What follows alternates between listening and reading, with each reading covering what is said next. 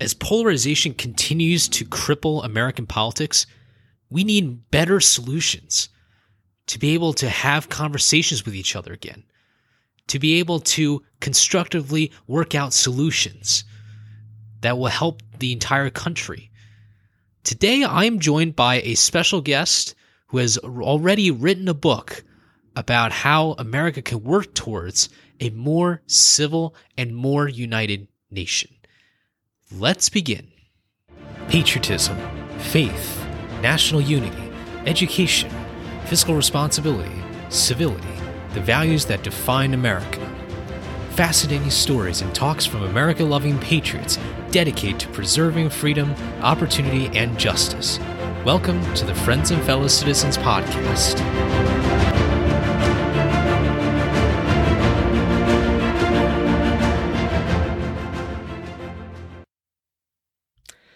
Hello, and welcome to another episode of Friends of Fellow Citizens. I'm your host, Sherman Tylowski, here with another guest episode. And I'm featured uh, today with our special guest, Mr. Ed Wynn. For more than three decades, Ed Wynn has helped governments and companies discover and implement solutions to complex, often divisive issues. He's worked in all branches and levels of government and with both Republicans and Democrats. A Truman Presidential Scholar, Ed has a political science degree, summa cum laude, from the University of Illinois, and a law degree, magna cum laude, from Georgetown. And most importantly, Ed's not a political insider, and he's willing to call out any side on its BS. Isn't that something that we should all be striving to do? He is the author of a new book called We the People Restoring Civility, Sanity, and Unifying Solutions.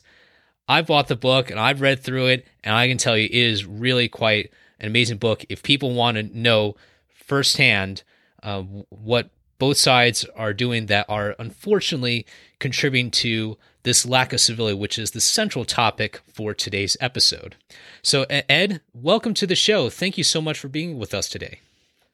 Sherman, thank you so much. And I'm very pleased to be part of the show. And thank you for having me on. You're very welcome. And I want to just first of all recognize the fact that uh, we are recording at this time before the November 3rd, 2020 election, which I think is important to note because the topics we're covering are covering not just about election cycle. We're talking about election cycles across years, decades, in generations. And I think it's worthy to note that and given the uh, topics that we're covering, uh, I'm really excited to build upon these more and throughout the episode. Let me just um, adjust my microphone here. As I've stated, we want to build on these episodes time after time again so that we can advance this conversation. So, Ed, my first question to you is why did you decide to write this book in the first place? Sherman, I'm glad to. And the story of how I came about uh, deciding to write this book is an interesting one. So, back in the prior presidential election cycle in 2016, I cycled across the US from off the coast of Portland, Oregon to Portland, Maine. And during that trip, uh, which was just amazing, and I rode with 12 other just fantastic riders. Uh, I was able to observe the extreme political divisiveness, particularly in the battleground states, uh, both those that were battleground states in 2016 and those that will be uh, battleground states in the current upcoming election. And what I saw was troubling as an American, which is that people were very mean spirited in expressing their political viewpoints. They were very divisive in terms of selecting a candidate because they didn't like the other one and then ascribing to that other candidate feelings of hatred, things that were just really inappropriate in a political discussion or debate. And so I thought about the book. Uh, I thought about what would what was causing that to happen. Uh, and after the ride and in these intervening years, have done some research about what causes that divisiveness in political discourse and how we can improve it. And one of the things that became apparent as well is that people did not have, we did not have a good understanding of basic civics. We were taught a lot of data and facts and figures in civics, but we were taught very few of the so what, in addition to being not taught how to have a civil political discourse. So that's the idea for the book. And then I recently retired. And because you, it's difficult in the current very divisive environment to write a book on a topic like this, I waited uh, to finish and complete the book and to have it published until after I retired so it wouldn't uh, have any blowback on uh, the company that I led.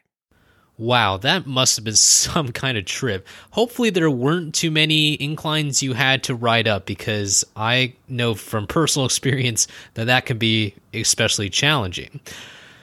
But the most important part I want to ask now is about this civics knowledge because I think it's a real problem when it comes to inspiring people. We are using the probably the worst way to persuade people to join the democratic process I'll use the citizenship test as an example. I think there's some kind of database or some kind of list of questions that they would ask, and respondents would have to answer in a, the same way or in an approximately similar way. But to what end? I mean, I thought the whole purpose of democracy was to show that people can have a voice and understand that these issues are complex and that they require deliberation. But it seems like we have gone into a culture where people need to just memorize facts like they did back in school, but the application part is really missing. So expand on the civics aspect a little bit here because I really want to let the audience know that this really is a fundamental problem with the way we persuade people.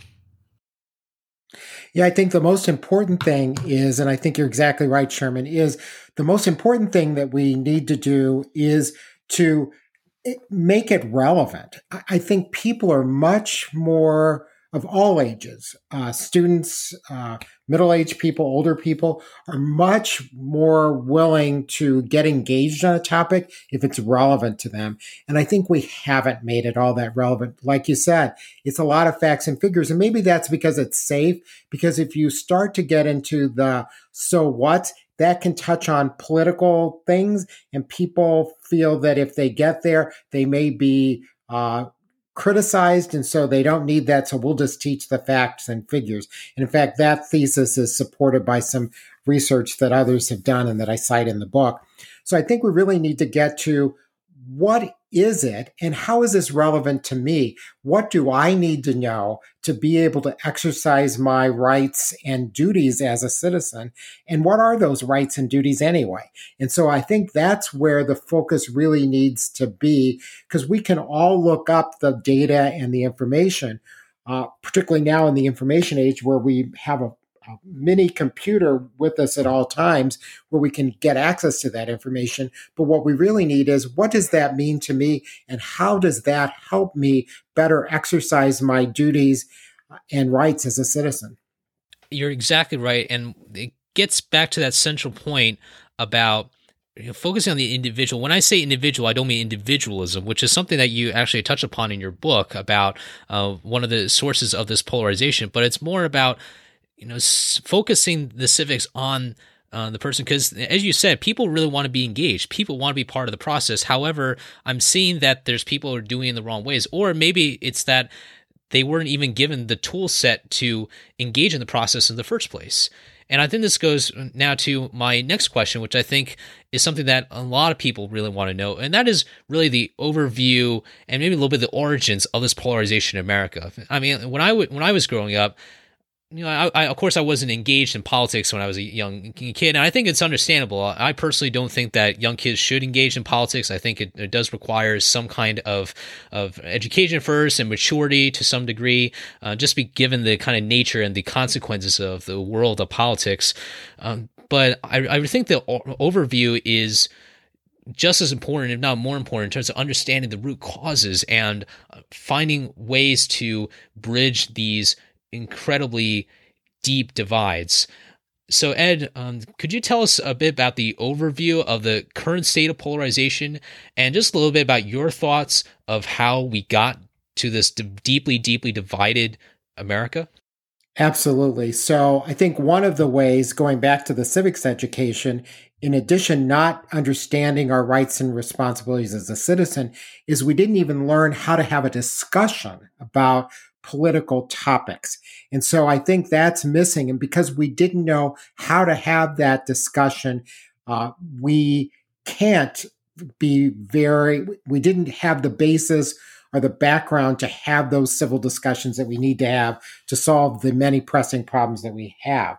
But I think you mentioned kind of the cause, and I talk about the six causes of lack of civility in political discourse in the book. But the first one is really is individualism. And that's the idea that I get to choose my set of facts.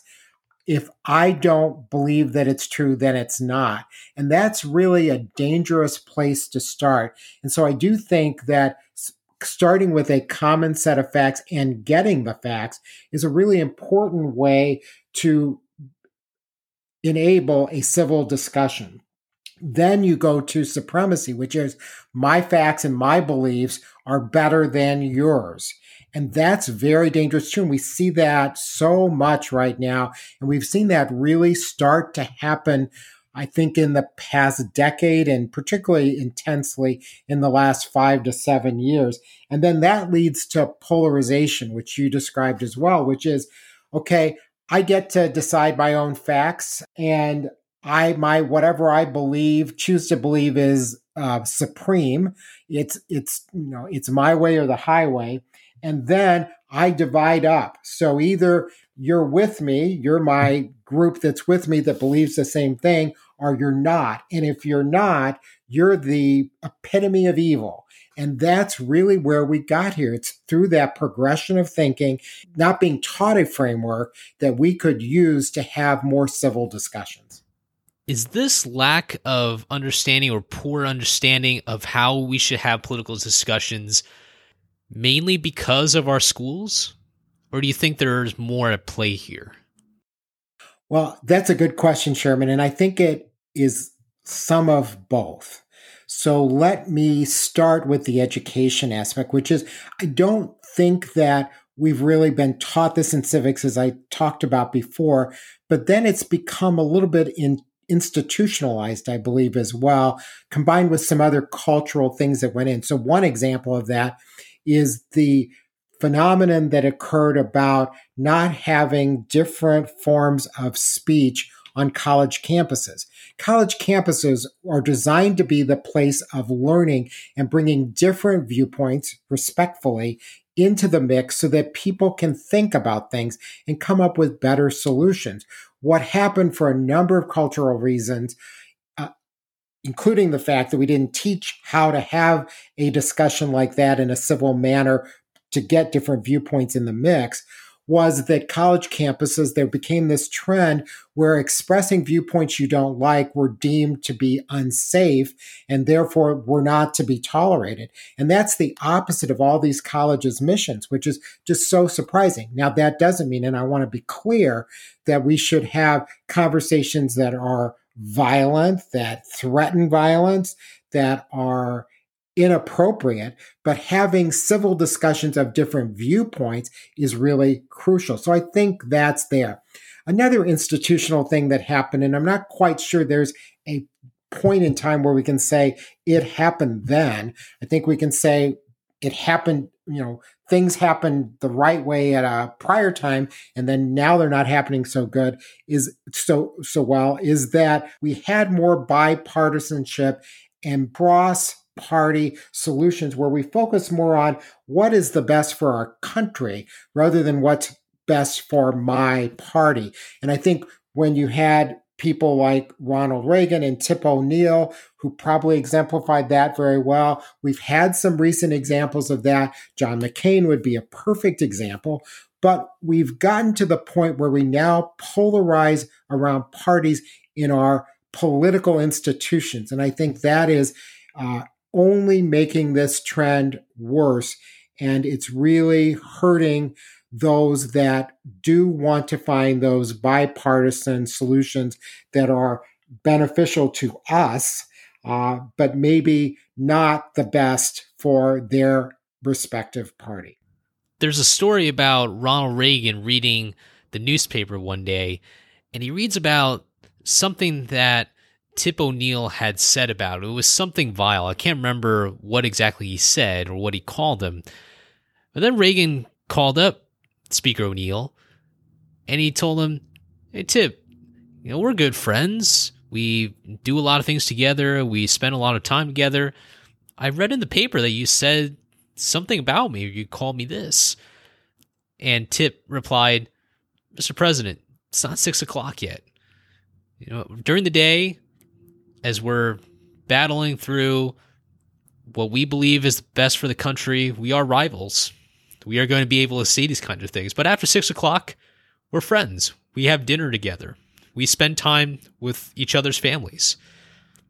And I think that story is really simple because it shows that, at, at least at the time, and in unfortunate fewer cases maybe during this day and age, people could separate politics from personalities and just basic friendships. So I just want to bring up that story. I think it's a remarkable story, and it shows that maybe what we're seeing on the media is not very reflective of how people in Congress get along. However, but we are a long way from realizing that as a norm rather than just exception.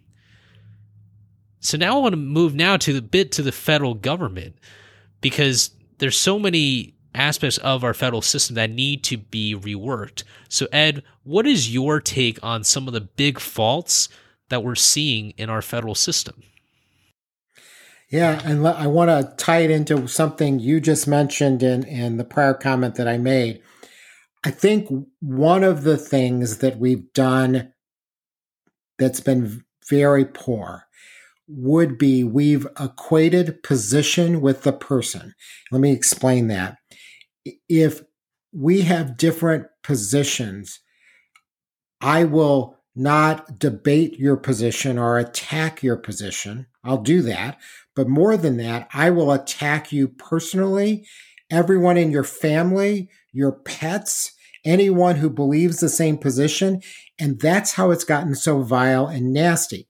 The example that I recently uh, heard about and read about that was very troubling to me, and, and despite what you may think about this whole COVID um, response situation, the fact that Dr. Anthony Fauci, the head scientist in infectious disease for our country, has to actually have a security detail for himself and his family because of the positions he takes on this issue is appalling to me. And I would say that for anyone else. I mean, we've had the more recent example of the uh, alleged kidnapping plot for Governor Whit- Whitmer in um, Michigan. And that's just how did we get so over the top where just because I disagree with your position, you're worthy of death?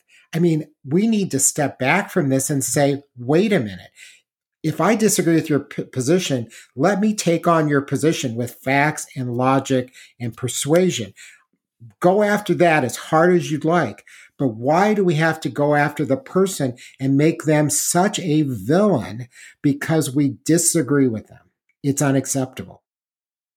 I think you're right. And I, I just cannot believe that there are people who try to justify it, like try to justify violence, saying that you know there's some kind of um, you know some kind of conspiracy. Like there's been these uh, these conspiracy theories that have come about, especially during this pandemic, but it has gone on for a very long time. I'll I will never forget that one conspiracy theory called Pizzagate, uh, which was oh, yes. really really crazy. I mean, just the thought of that. I mean, look, and people obviously are going to stand against uh, pedophilia. That's not the issue here. The issue is that an issue of importance like combating sex trafficking, combating these things, which of course is a widely bipartisan thing that we should all work on.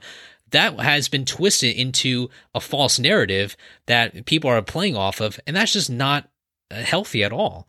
And I'm really concerned that these narratives that are being twisted for political purposes or just for the sake of attention, I think are really coming at a cost for both parties to be able to work together, and that has to stop. There's there's a number of things I would touch upon. One of the things I, I want to point out in terms of a major major fall in a political system, especially on the congressional level, is that we have come to a point where when you look at the schedule for an average member of Congress, it goes something like this. I, I interned on the Hill last year, and this was kind of the gist I got, which is that on Monday afternoon, maybe sometimes Monday morning, you have representatives fly in from their districts. Some, of course, traveling maybe via subway uh, from Arlington. Uh, some others are flying in from even from Alaska or from Hawaii. And you have people flying in, and then they spend a little bit of Monday, maybe doing some kind of votes or something. They have Tuesday, Wednesday, and Thursday. But after Thursday, though, that's really when now representatives are like, all right, I'm going back to my district, and so you only have about three days ish to uh, to do work, and that's not even accounting the fact that every week there's there's this partisan lunch that happens. You have like a Republican lunch and a Democrat luncheon, which I'm thinking like this is part of the problem here, which is there are people spending so little time in DC. They're not even meeting up with each other. They're not maybe maybe there, of course, there are smaller interactions, right? I mean, we've seen instances where uh, a Democrat Republican have admitted that you know they are friends, right? But we don't really see that on a much larger level, and people have to be held accountable for that. And I really am calling for the party leadership on both sides to find out more ways so that you don't have this strange schedule where people are not really even mingling with each other, and that's become a very big problem. I would agree wholeheartedly with that, Sherman. And I do think there's some hope, rays of hope within that. So, one group that I became aware of as part of the research for the book was the Problem Solvers Caucus, which are 50 equally divided Republican and Democratic members of Congress that get together and try to find common solutions to many issues. And that group, um, sponsored by the organization No Labels, of which I'm a part, uh, really tries to get the two sides together and to find these solutions. And what has happened in many cases is that the extremes of the party run extreme candidates against these very moderate problem solving representatives to discourage that. And I, I kept reflecting about that and thinking, why would that problem solving be discouraged. And the only thing I could come up with is going back to this concept of putting loyalty to party over loyalty to country.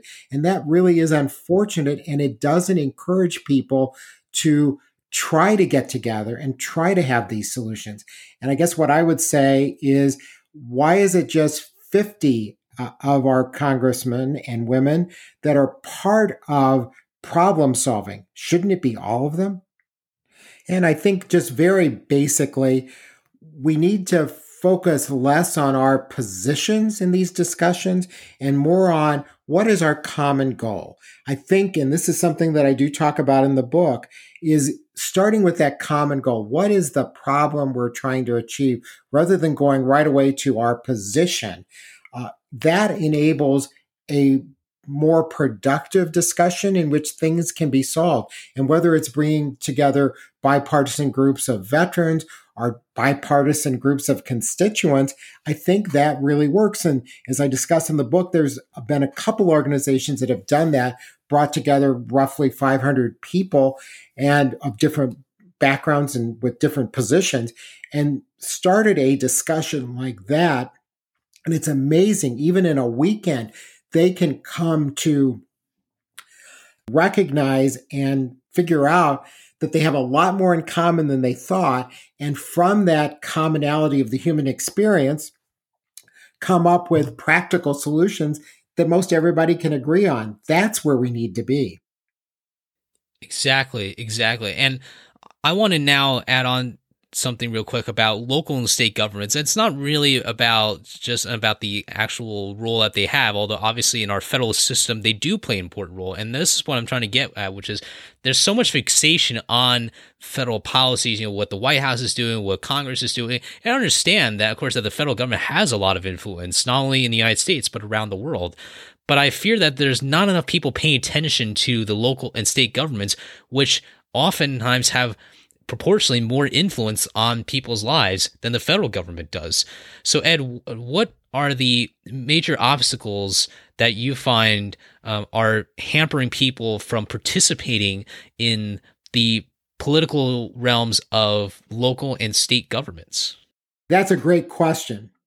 let me start with the concept that you raised, which is under our Constitution, the federal government has limited powers and the rest of the powers that aren't given to the federal government are reserved to the states and to the people. And so, really, and I make this point in the book, that most of the things that affect us eh, greatly are really within the domains of our state and local governments. So, that's a place where we really should participate more, but we're not. And part of the reason for that is it doesn't get a lot of public attention.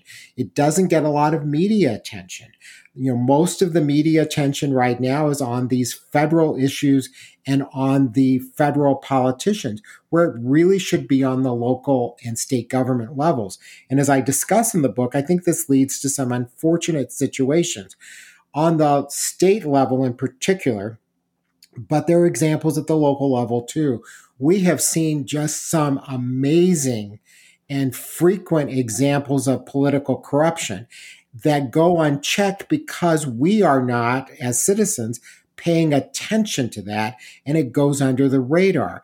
And it's almost become it's almost come to the point that it's so frequent it's almost expected now maybe i'm a little bit jaundiced about that because i live in illinois and we've had three recent governors in prison but i do think that it's a trend across the country and the research and data back that up. And I think we need to think about how we can get involved and break through these log jams where the political parties have predominated. In particular, and I just completed some research on this and, and wrote an op ed about it, is the influence that state governments can really have on the election of the president. And we need to really understand what those laws are. So, for example, uh, in Texas, there's a state law that says if the uh, election of the electors, being part of the electoral college that selects the president, is disputed in Texas, the governor of Texas has exclusive jurisdiction to resolve those disputes. I doubt many Texans know that. I know I didn't know that until I researched it. I doubt many of the rest of us knew that either. But I think we'd say, is that the right solution to this? Is that where we should be? And I think we need to pay a little more attention to what's going on in our state governments and local governments. And, and the fault shouldn't always be on us.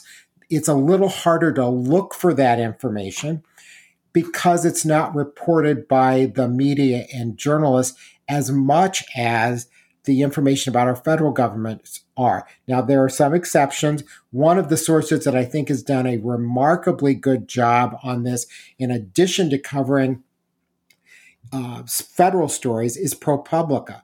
They've done a number of those studies highlighting these things that each of us need to know about our respective states uh, from Alaska. They've done some here in Illinois.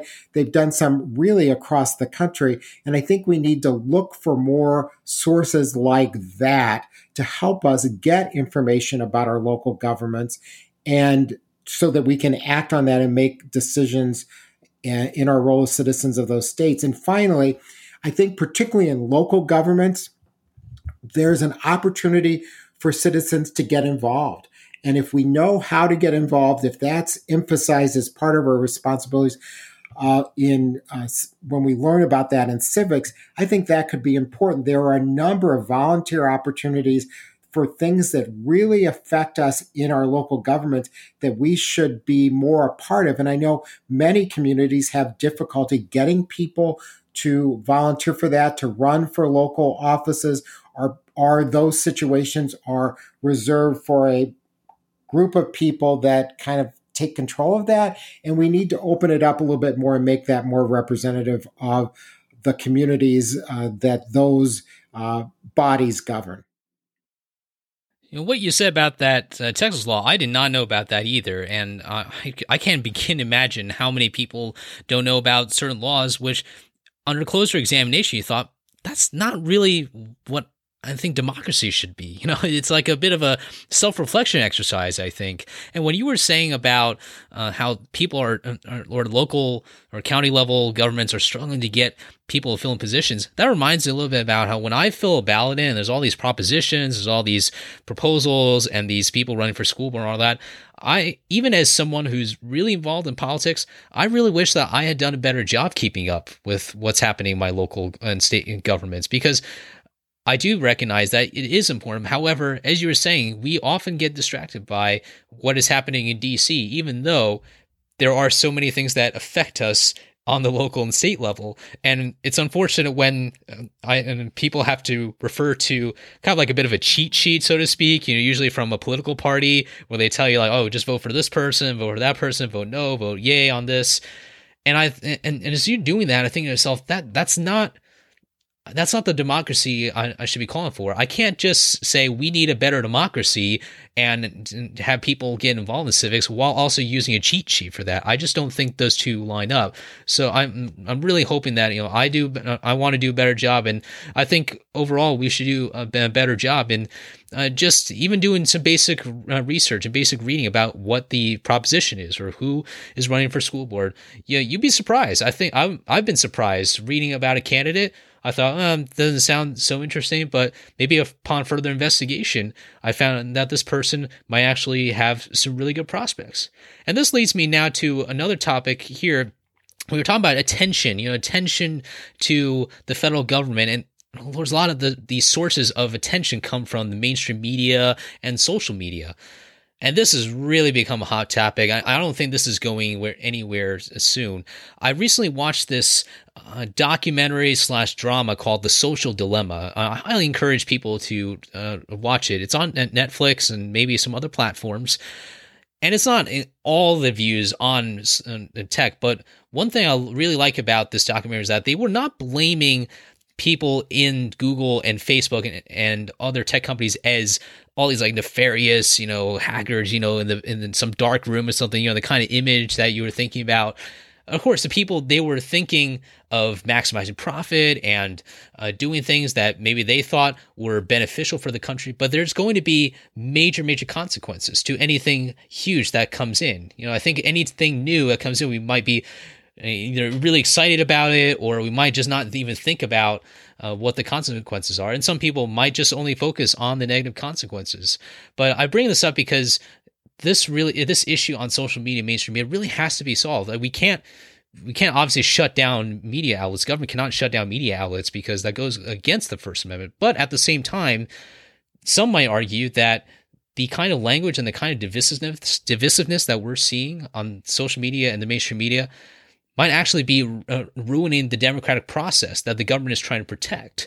So, Ed, um, my question to you is uh, what are the, the big issues that we have to deal with when it comes to mainstream media outlets, social media, and this uh, practice, unfortunate practice that is keeping people so close minded at a time when we should be even more open minded? Absolutely. And I do talk about this in the book as well. And I think it revolves around two things. One, what are these social media companies? I think we need to get a grip on are they publishers or what are they? And the second one is anonymity. And let me talk about each of those briefly. So the issue about is Twitter, our Twitter or Facebook or these other social media plat, uh, platforms publishers is really important because we have the traditional publishers, uh, newspapers, the online newspapers, they have certain duties to avoid libeling and slandering other people and for not publishing things that are inappropriate to the point that they have legal consequences. we need to figure that out for Twitter and Facebook because they really are. If we step back, and yes, there are political issues to that, and people take different positions, but they are publishers. And so they do have some duty. Is it the same as other publishers? I don't know, but we ought to at least have that discussion to say what are their responsibilities and duties as being a company that allows that information to go out, just like newspapers and television stations continue to do and have done for a long time. So I think we need to figure that out. What are their responsibilities? And, and I think that needs to have a discussion free of political positioning. Um, the second thing is anonymity. When I write a letter to the editor, an op ed into one of the newspapers, I have to give my name. And I often have to say the town that I live in. I doubt if we did that on social media, we'd have as many of the comments, particularly the really horrible ones that are out there. I bet we wouldn't have quite as many. And we're hiding between anonymity. Now, I get from a pure legal perspective, being a lawyer, that the First Amendment does not prohibit anonymity.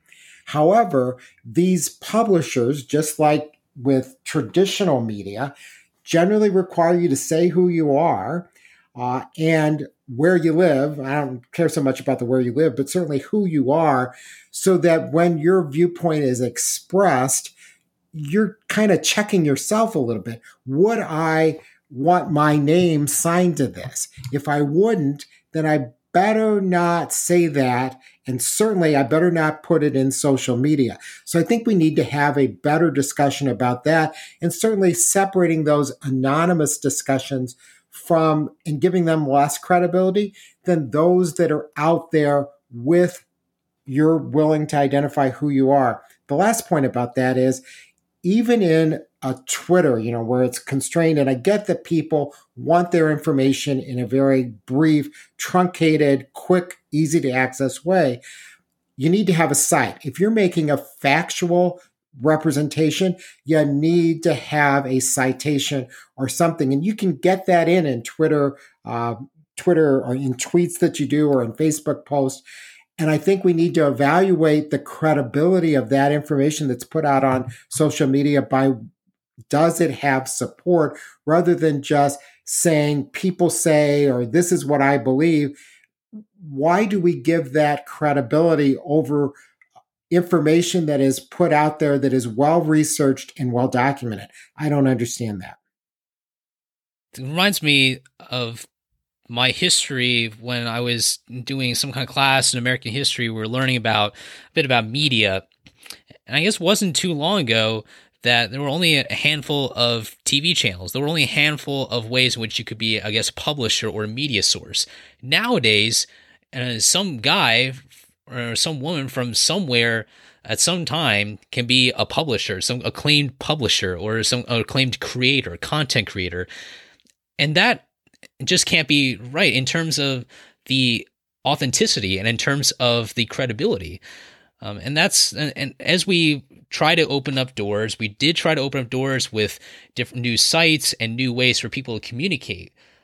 But there needs to be, I think, an exit strategy in the sense that we need to allow as many diverse opinions and as many viewpoints, as long as they're not threatening. I guess as long as they attest to the Brandenburg test, uh, a reference to the Supreme Court decision uh, back in the '60s, uh, that sort of uh, test. Um, but at the same time we can't we cannot view every single viewpoint with the same exact amount of credibility and that and as you were saying you have to cite it i can use a simple analogy in school i just recently graduated from my master's program and not only is it unacceptable to not cite a source when you're writing an essay but you could be uh, cited for plagiarism or collusion and you could be kicked out of school and unfor- and I kind of wish that that was the case for social media. Obviously, the whoever is would be imposing that would have to be unbiased. Although you know people have their own biases and all that, but I'm just saying that I've tried to look at the discipline of posting on social media a bit like the discipline I use and what students use when they write essays and when they write pieces of written work. You know, citing people's sources, unless it is your own idea which you came up with and that I think is is something to think about. It's not that people need to go into the whole nitty of you know citing Chicago style, whatever. It's just it's just the practice of knowing that not every idea is your own, and it's okay to cite the particular sources as long as you give people the option, as long as you give yourself the credibility to show that hey, I'm not always right. I'm just citing a source here. I read this. It's up for other people to make their informed decisions. Um, and I, I'm really, really hoping that that comes about. But go ahead, Ed. You want to add on to that? Yeah, I do, because I think that's an important point. And if we think about a, a traditional media source, let's take a newspaper. The newspaper is really clear, most have been, some are not, about separating news from opinion. In fact, they have an editorial page. That's where opinions go. So whenever anybody sees that, they say that's somebody's opinion. They don't have to have a factual support for everything they say. It's just their opinion. But the news part is supposed to adhere to basic journalistic principles. We need to have that with other publishing sources, social media or otherwise, because that's where we've gotten into problems. We mix and take opinion as facts. And that's not the way it works. There's a difference. Now, yes, people should be free to express their opinion, but they can't, we shouldn't characterize individual opinion as fact. And that's where we've gotten in trouble. And quite frankly, we get in trouble with that with our major national news media. And I'm going to talk about the big three that everybody knows CNN, MSNBC, and Fox. Those three present news, but they don't do a very good job about separating news from opinion. And that has really exacerbated this situation. So if you turn any one of those channels on, you probably could do it this very minute, you would see two types of reporting of news, so called news.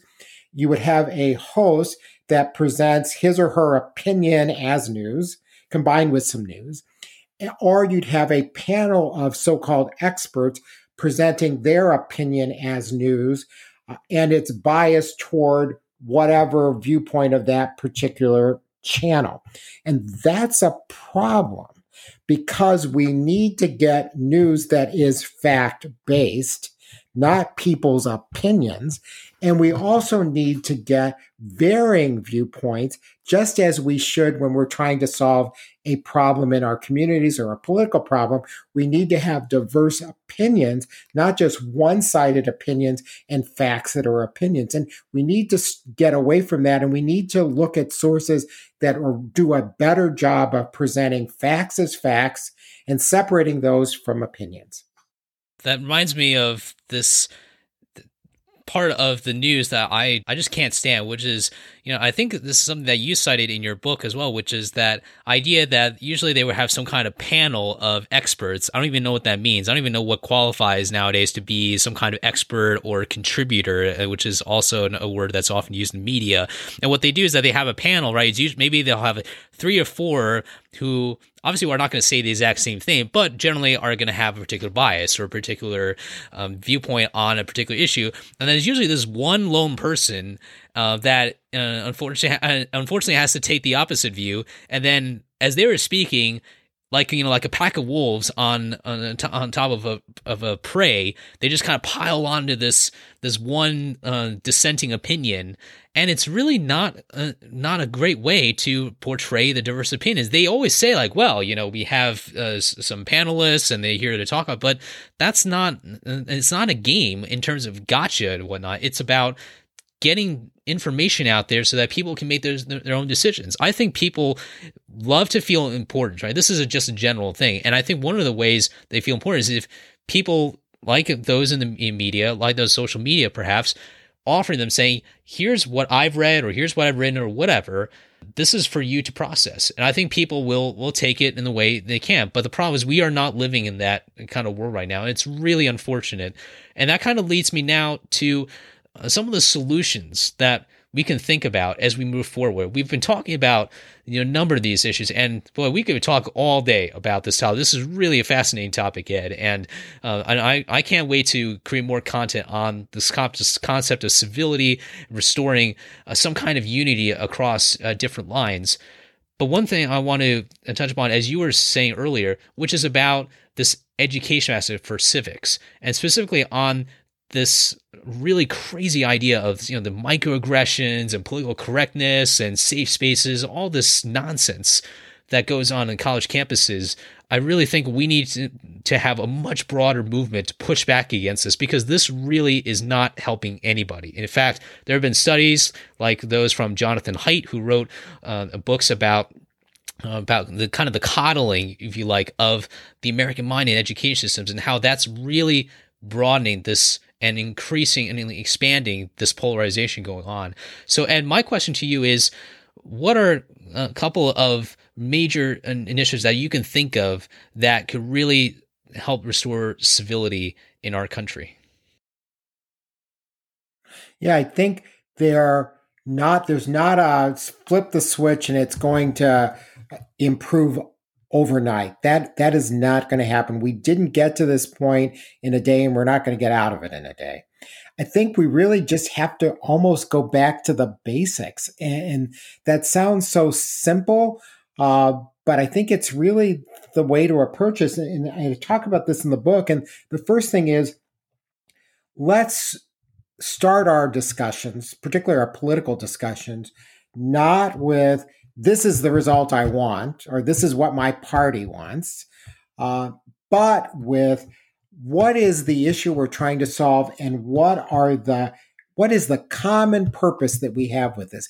Because i think with so many things there are and the example i cite in the book and i think it's a particularly compelling one is the example of ann atwater and cp ellis solving the issue or attempting to solve the issue of racism in the south and just for background of your listeners uh, ann atwater was a, a black activist around the issue of racial integration of the schools and busing.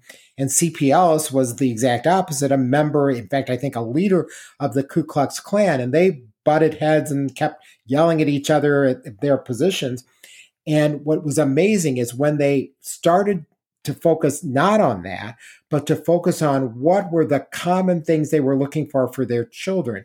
You know, a good education, not having to travel really far to go to a school, uh, being in a safe environment, uh, all those different things, they realize, wow, we have a lot in common.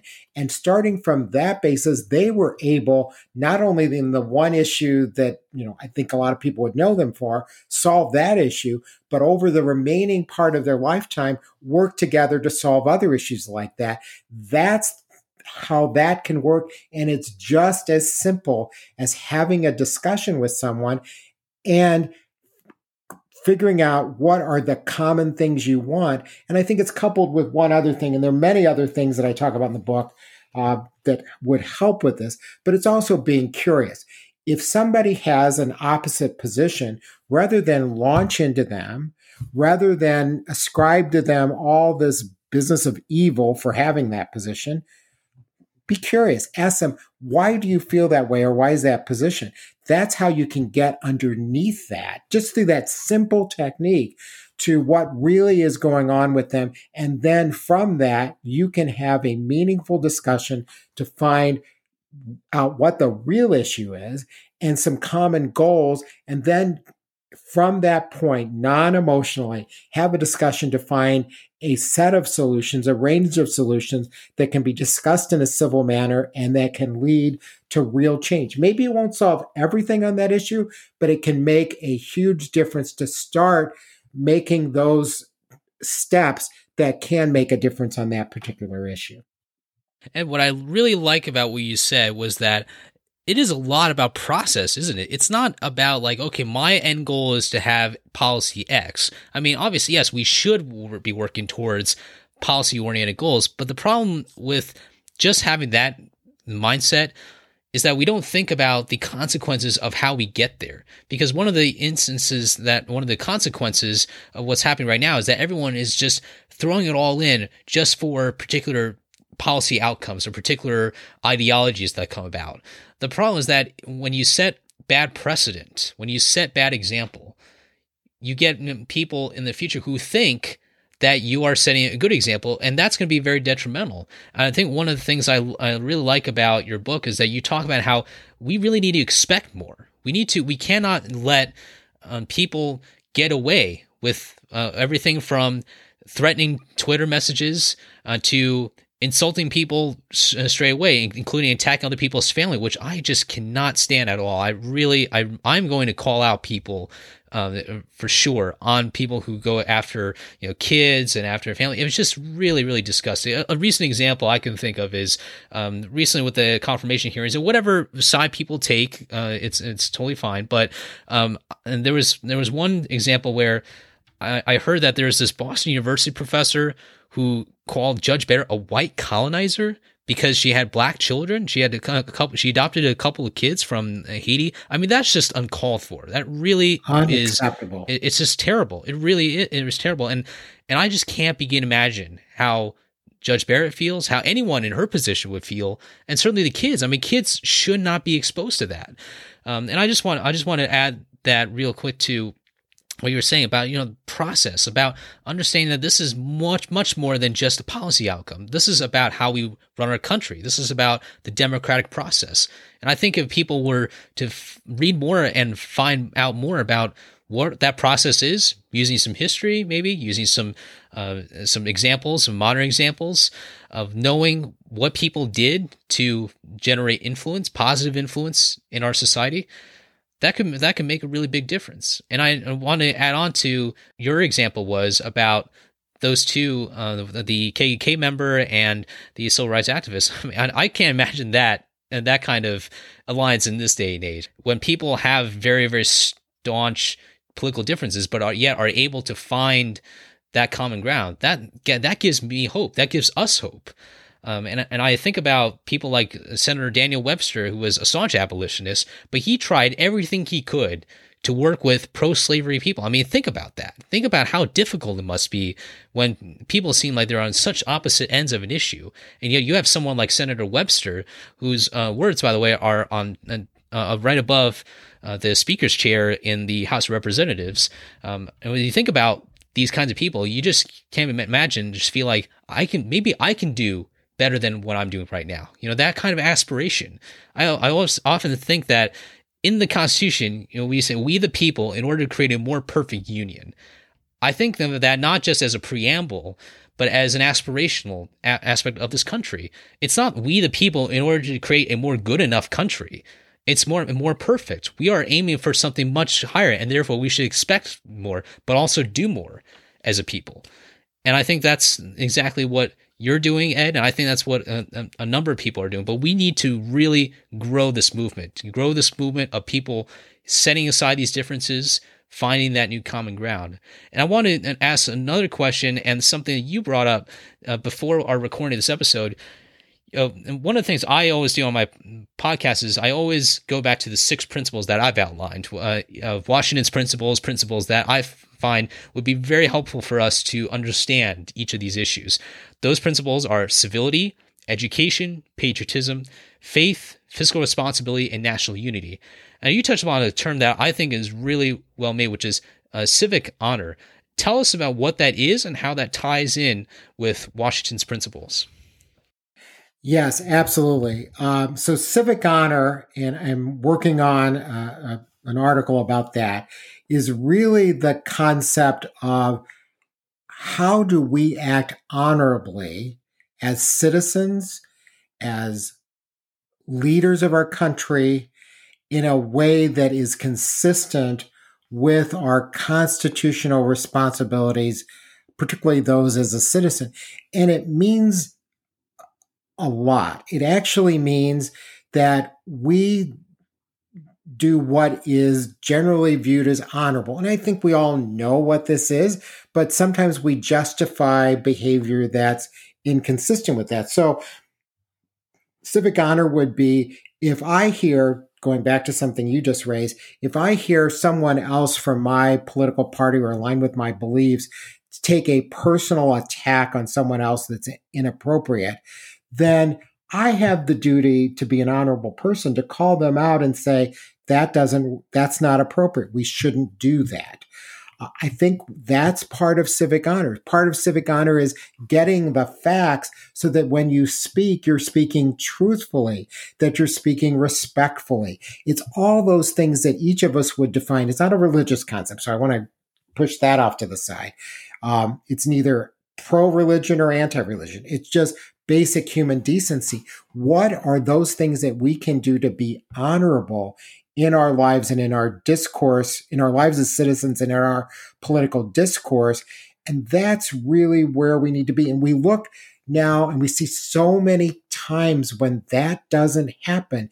And we just, uh, to me, it's very, very disappointing. But I think it's an easy fix. I think it's an easy fix by just having a code of honor about who we are as citizens and who we are as a nation and saying, you know, even if it doesn't get me to the political objective that I have, at least I'm going to act with honor and do that in a way that that is, um, you know, that I can be proud of, that my children can be proud of if I have children, um, that we can be proud of as a nation. And I think we're so far away from that.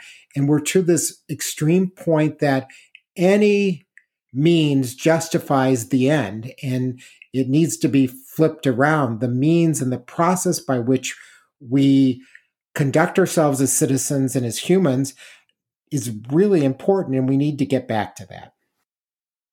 I think what you said was really, really important. That that aspect of decency you know, bring back those values of morality. Here's the thing I know a number of great people, and of course, they have political differences. That's okay. That's completely okay. But what I really want to see more of this decency come out. And it really, it's going to be a very tough challenge. I've said to my friends, I've told people about my aspirations, but really, it's not just about me. It's about us. It's about, you know, the United States and I often get asked, like, why should the United States pursue this very difficult um, direction of trying to heal? Because uh, it's it's a really insur- uh, seem- seemingly insurmountable challenge. But I I think about a saying, I can't remember where it's from, but it still rings in my in heart. It's that oftentimes in life we are given the choice between doing what is easy and doing what is right. And I think that that is really very much at the center of this. Th- these are not easy things. It's easy to you know to brag on social media that oh my viewpoint is better than everyone else's it's easy to uh, perhaps participate in demonstrations where you basically are not even listening to anybody else except uh, people whom you're marching with or people who are shouting with you it's easy to do that but that's not going to be change and anyone who knows anything about major change, whether it's the civil rights movement or whether it's um, a change in the American Revolution, any of those kinds of changes didn't come easy. So why should we expect that anything that comes to our lives is uh, any different in that respect? I, th- I really believe that we need to really look deep into what we are uh, trying to do, holding ourselves accountable, which is difficult and it's and it's a working process. I don't want to say like you know everyone has and it has now as a platform like if anyone had a podcast about George Washington then automatically he's kind of graduated from that. That's not the case. We are always learning. And I am really I'm really thankful that people like you and uh, write books like We the People, give talks and write op-eds and things like that to boost this discussion because we really need that. And I certainly can say that my generation and future generations will need that. We will need that throughout uh, these, not just these difficult times, but in future times when we might look back and say, those were difficult times, but maybe we are we were encountering different challenges, or even bigger challenges that we could have imagined. And so I think having this toolkit, I think, is really uh, something. Ed, uh, did you want to uh, add on to that and uh, add on to anything uh, on our discussion today that you believe are central to our topic? Yeah, I'd like to add three things if I could, Sharon. So, on the last topic that we discussed, I want to add some hope to that, which I do think, yes, doing what's right is not always easy. But I think the more of us that do what is right and hold each other accountable for doing that, the easier that will get.